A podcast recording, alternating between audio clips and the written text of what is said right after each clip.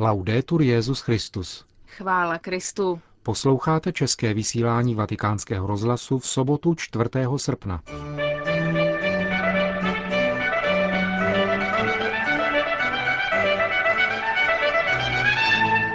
Poselství Benedikta XVI. ke dni modliteb za mír, pořádaném v kolébce japonského buddhismu na hoře Hiei nedaleko Kyoto. V Rumunsku se včera konal pohřeb pravoslavného patriarchy Teoktista. Z červencového setkání Benedikta XVI.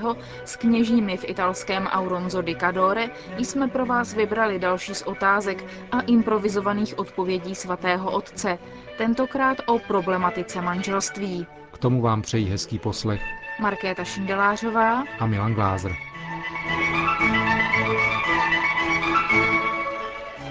Zprávy vatikánského rozhlasu. Vatikán. Pokoj je dar Boha i závazek každého jednotlivce, napsal Benedikt XVI. ctihodnému Kahjunovi Handaovi, představenému buddhistické školy Tendai při příležitosti 20. výročí mezináboženských modlitebních setkání na hoře Hiei nedaleko japonského Kyoto. Toto setkání založil ctihodný Etaja Yamada po své účasti na dní modliteb za mír v Asisi 27. října 1986. V skutku volání světa po míru, které se ozývá v rodinách a společnosti na celé planetě, je zároveň modlitbou k Bohu i výzvou všem bratrům a sestrám naší lidské rodiny.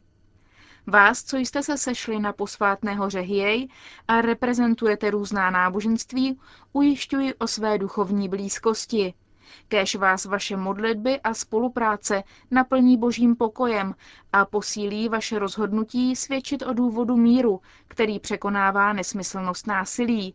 Stojí dál v poselství svatého otce mezináboženského modlitebního setkání, které se na hoře Hiei konalo včera a dnes, se zúčastnil také kardinál Paul Pupár, předseda Papežské rady pro mezináboženský dialog a její podsekretář Monsignor Felix Machado. Uganda.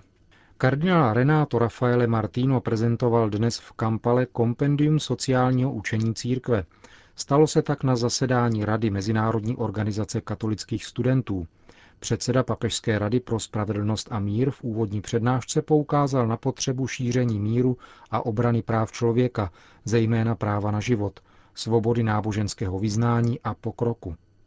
Kardinál Martino připomněl, že kompendium, které vypracovala zmíněná papežská rada, označuje věřící lajky za hlavní tvůrce integrálního humanismu, který se vyznačuje především solidaritou k těm nejchudším. Bukurešť. Tisíce věřících se včera dopoledne schromáždilo v katedrále v Bukurešti, aby se rozloučili se zesnulým patriarchou Teoktistem.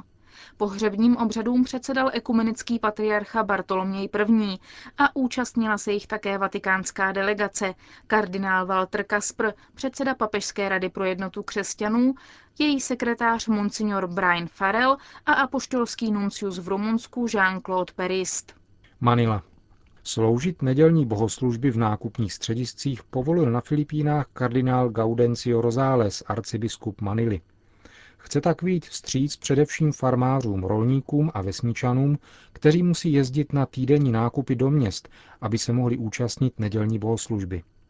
Dieceze Manila také vydala instrukce k vhodnému oblečení účastníků bohoslužby, aby odpovídalo důstojnosti obřadu. Kardinál Rozáles také připomněl, že mše by měly být slaveny ve skutečných kaplích a místech k tomu určených a že lidé, kteří mají tu možnost, mají se mše svaté účastnit přímo, ne pouze prostřednictvím televize. New Delhi.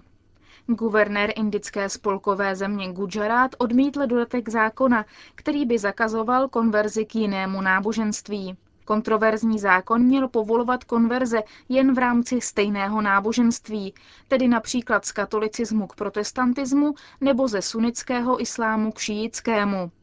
V platnosti je zde nicméně zákon z roku 2003, který zakazuje aktivní podporu mezináboženských konverzí. Guvernér Navalky Shore Sharma návrh zákona neschválil s odůvodněním, že pošlapává princip náboženské svobody. Vládnoucí strana na zamítnutí zákona ještě nereagovala. Uvítal ho ale kardinál Telesfor Topo, předseda biskupské konference Indie. Podle něj je guvernérovo rozhodnutí dobrým znamením a vyjádřilo radost nad tím, že sekulární demokratická vláda Indie a její ústava potvrzuje, že země hájí náboženskou svobodu. Peking. Čínská vláda pokračuje v zásazích do náboženského života. Od 1. září budou státní souhlas potřebovat Dalajlámové a Pančenlámové, tedy ti, kdo se podle buddhistického učení místo vstupu do nirvány rozhodli znovu vtělit do lidského těla a pomáhat ostatním odhalovat cestu Budhy. Podle internetových stránek čínské vlády je nový zákon pro zachování pořádku a vytvoření harmonické společnosti v Tibetu.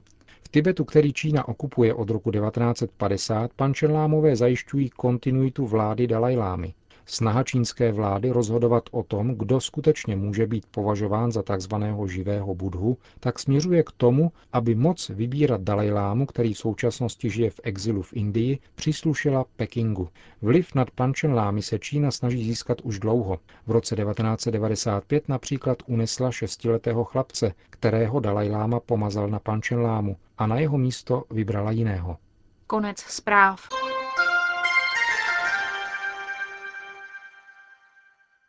Na setkání s kněžími během prázdninového pobytu Benedikta XVI. v italských Dolomitech položil jeden z více než 400 přítomných kněží svatému otci otázku týkající se manželství a jeho kritických momentů. Otázku i improvizovanou odpověď Benedikta XVI. přinášíme v plném znění. Sempre più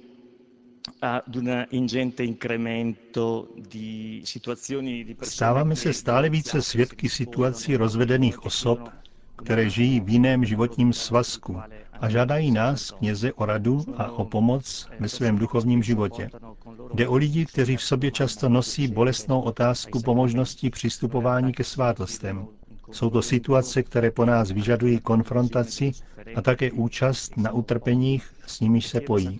Chci se proto zeptat, svatý Otče, na lidský, duchovní a pastorační postoj, jaký je třeba zaujímat, aby bylo možné spojit milosedenství a pravdu.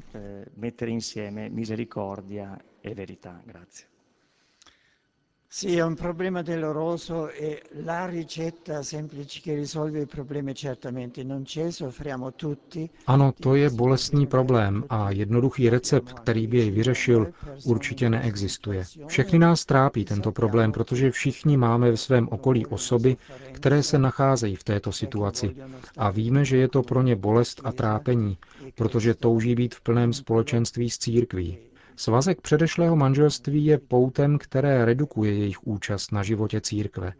Příprava na manželství se tak stále více ukazuje jako základní a nezbytná.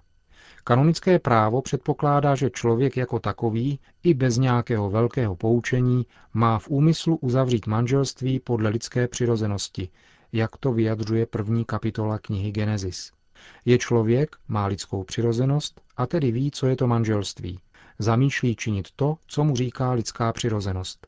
Z tohoto předpokladu vychází kanonické právo. Je to věc, která se klade sama sebou. Člověk je člověkem, jeho přirozenost je takováto a říká toto. Avšak dnes je tento axiom, podle něhož člověk zamýšlí konat to, co je jeho přirozeností, to je jediné a věrné manželství, dnes tento axiom trochu mění podobu.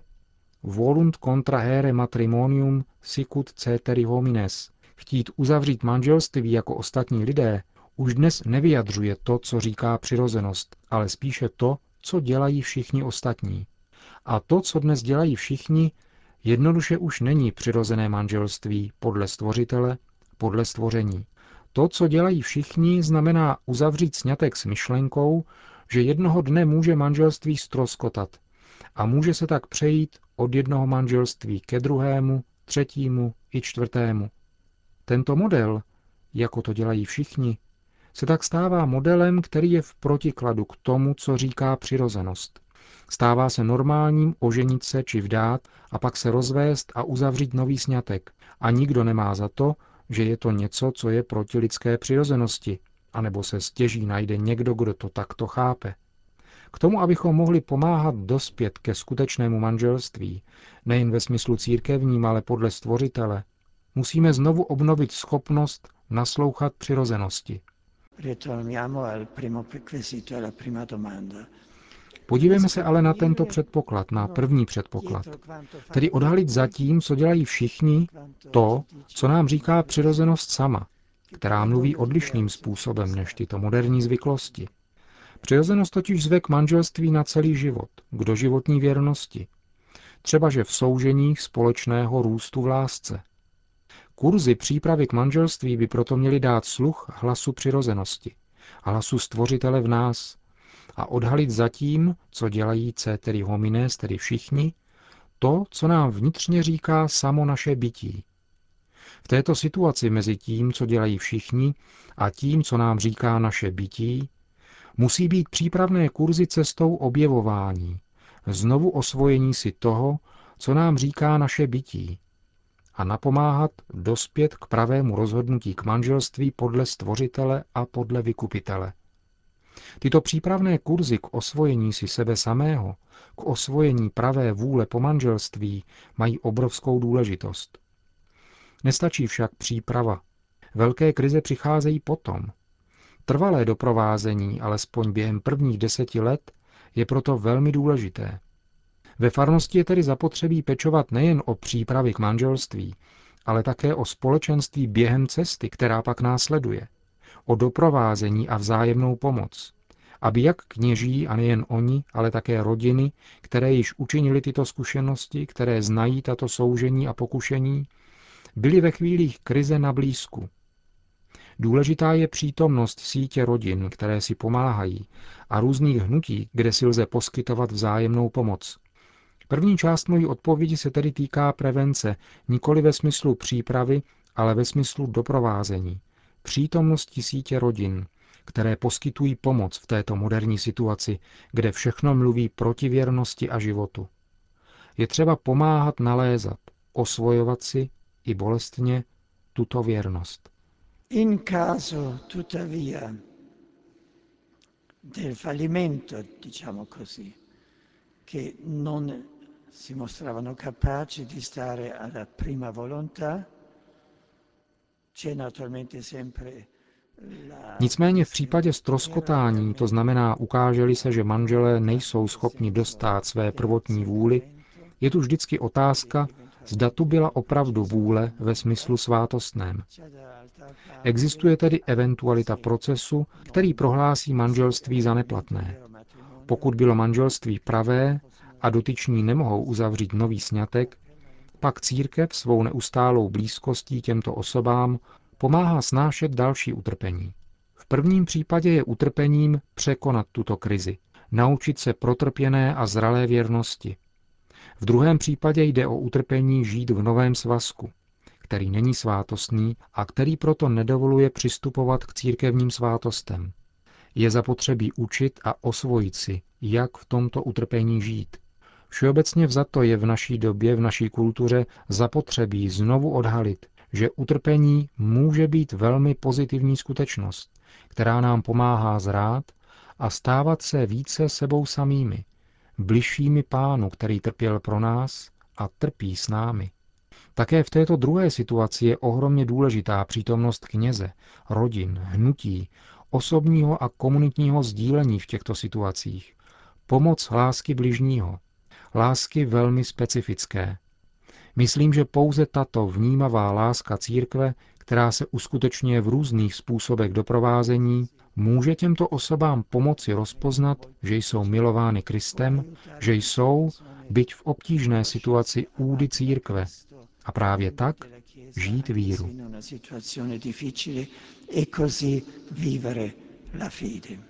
To byla odpověď Benedikta XVI. na otázku, která mu byla položena během prázdninového setkání s kněžími v italských Dolomitech.